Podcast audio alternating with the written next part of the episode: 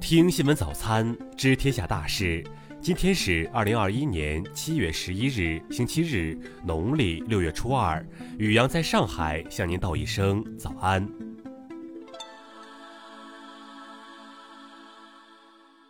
先来关注头条新闻：塔利班称希望中国参与阿富汗重建。据港媒报道，塔利班发言人苏海勒沙辛周三说，塔利班视中国为阿富汗的朋友，希望尽快与北京对话，讨论阿富汗重建工作的投资问题。沙欣日前接受了香港南华早报的采访，他表示，塔利班现在控制了全国百分之八十五的地方。如果中国投资者和工人重返阿富汗，塔利班会保证他们的安全。他在电话中说：“我们欢迎他们，如果他们有投资，我们当然会保证他们的安全。他们的安全对我们非常重要。”报道称，沙欣还表示，塔利班将不再允许中国新疆分裂分子进入阿富汗。沙欣说：“我们去过中国很多次，我们与之关系良好。中国是一个友好国家，我们欢迎他参与阿富汗的重建和发展。”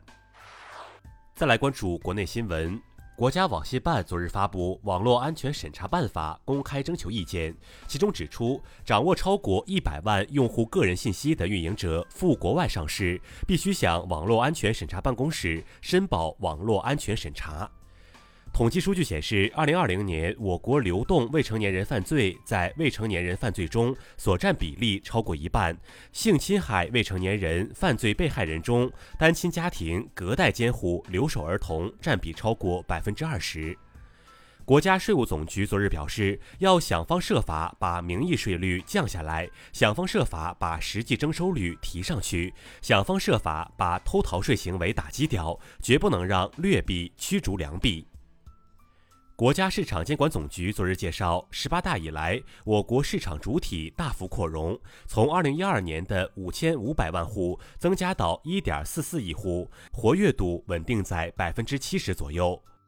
国家计算机病毒应急处理中心近期通过互联网监测，发现十八款移动应用存在隐私不合规行为，违反网络安全法相关规定，涉嫌超范围采集个人隐私信息，将对他们采取通报整改等处理举措。第二十九届中国北京种业大会迎来开幕倒计时一百天，该会议对于保障国家粮食安全、助力乡村振兴产业发展具有重要意义。昨日，海口跨境电商九六幺零出口包机成功首飞。九六幺零指的是跨境贸易电子商务及 B to C 出口，是指企业直接面向境外消费者开展在线销售产品和服务。监管代码九六一零。京津冀蓝皮书《京津冀发展报告》昨日发布，报告指出，产业链与创新链融合是推进京津冀协同发展的关键举措。再来关注国际新闻。美国总统拜登九日签署了一项行政命令，以促进美国各行业的竞争。这项法案针对科技、医疗和其他领域的反竞争做法提出了指导和限制措施，同时意在提高工人收入，为消费者提供保护。美国联邦储备委员会九日发布半年度货币政策报告，指出，新冠疫情导致的劳动力短缺和供应链瓶颈制约美国经济复苏，造成通胀压力暂时加大。国际货币基金组织总裁九日声明称，已批准规模为六千五百亿美元的新一轮特别提款权普遍分配方案，目的是满足全球在上世纪大萧条以来最严重危机期间对储备的长期需求。俄罗斯总统普京与美国总统拜登九日通电话，双方同意在网络安全领域开展实质性和建设性的合作，并继续进行相关接触。法国总统马克龙九日表示，法国将于今年下半年起逐步关闭位于马里北部的军事基地。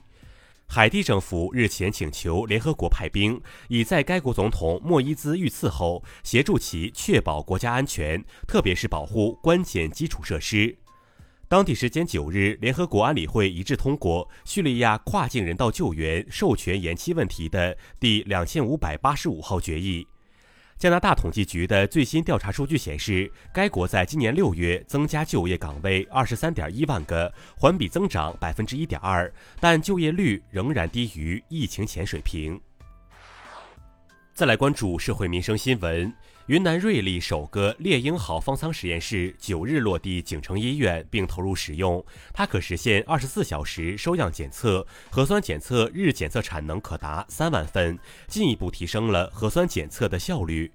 近日，一则宝马占路虎车位被堵的信息在网上传播，造成不良社会影响。经公安机关调查，该信息不实，系崔某某为博取眼球，在网络平台编造发布，目前已被行政拘留。哈尔滨阿城区一村屯九日晚闯进三只狼，其中两只被击毙，另一只被麻醉后送往动物园。据了解，在现场，狼除了咬死一只狗外，无人员伤亡。经过近两个月的奋战，内蒙古赤峰市警方破获了一起危害珍贵濒危野生动物案，共抓获犯罪嫌疑人十五名，涉案野生动物马鹿角一百六十九架，总重量一百七十六点七五公斤。成都海关近日在监管自法兰克福入境航班时，在旅客行李箱内发现一个大容量保温杯，里面装有象牙筷子七十件，一点七七五千克。目前，该案件已移交海关缉私部门处理。再来关注文化体育新闻。欧足联官方十日发布通告称，针对2020欧洲杯半决赛英格兰与丹麦的比赛中，英格兰球迷用激光笔扫射丹麦门将小舒梅切尔的行为，对英足总处以三万元的罚款。第二十届环青海湖国际公路自行车赛昨日在青海省西宁市开幕。中国国内十六支自行车队伍整装亮相，共一百七十六名运动员及教练员参加比赛。本月十二日，天穹将上演少见的三星半月奇观，弯弯的峨眉月与金星、火星和轩辕十四近在咫尺，呈现有趣的景象。如果天色晴朗，各地连续两晚均可观赏到这一罕见的天象。云冈研究院十日对外发布消息称，历时九年修缮的云冈石窟第十一窟至第十三窟当日正式对外开放，这其中包括享誉海内外的音乐窟。以上就是今天新闻早餐的全部内容。如果您觉得节目不错，请点击再看按钮。咱们明天不见不散。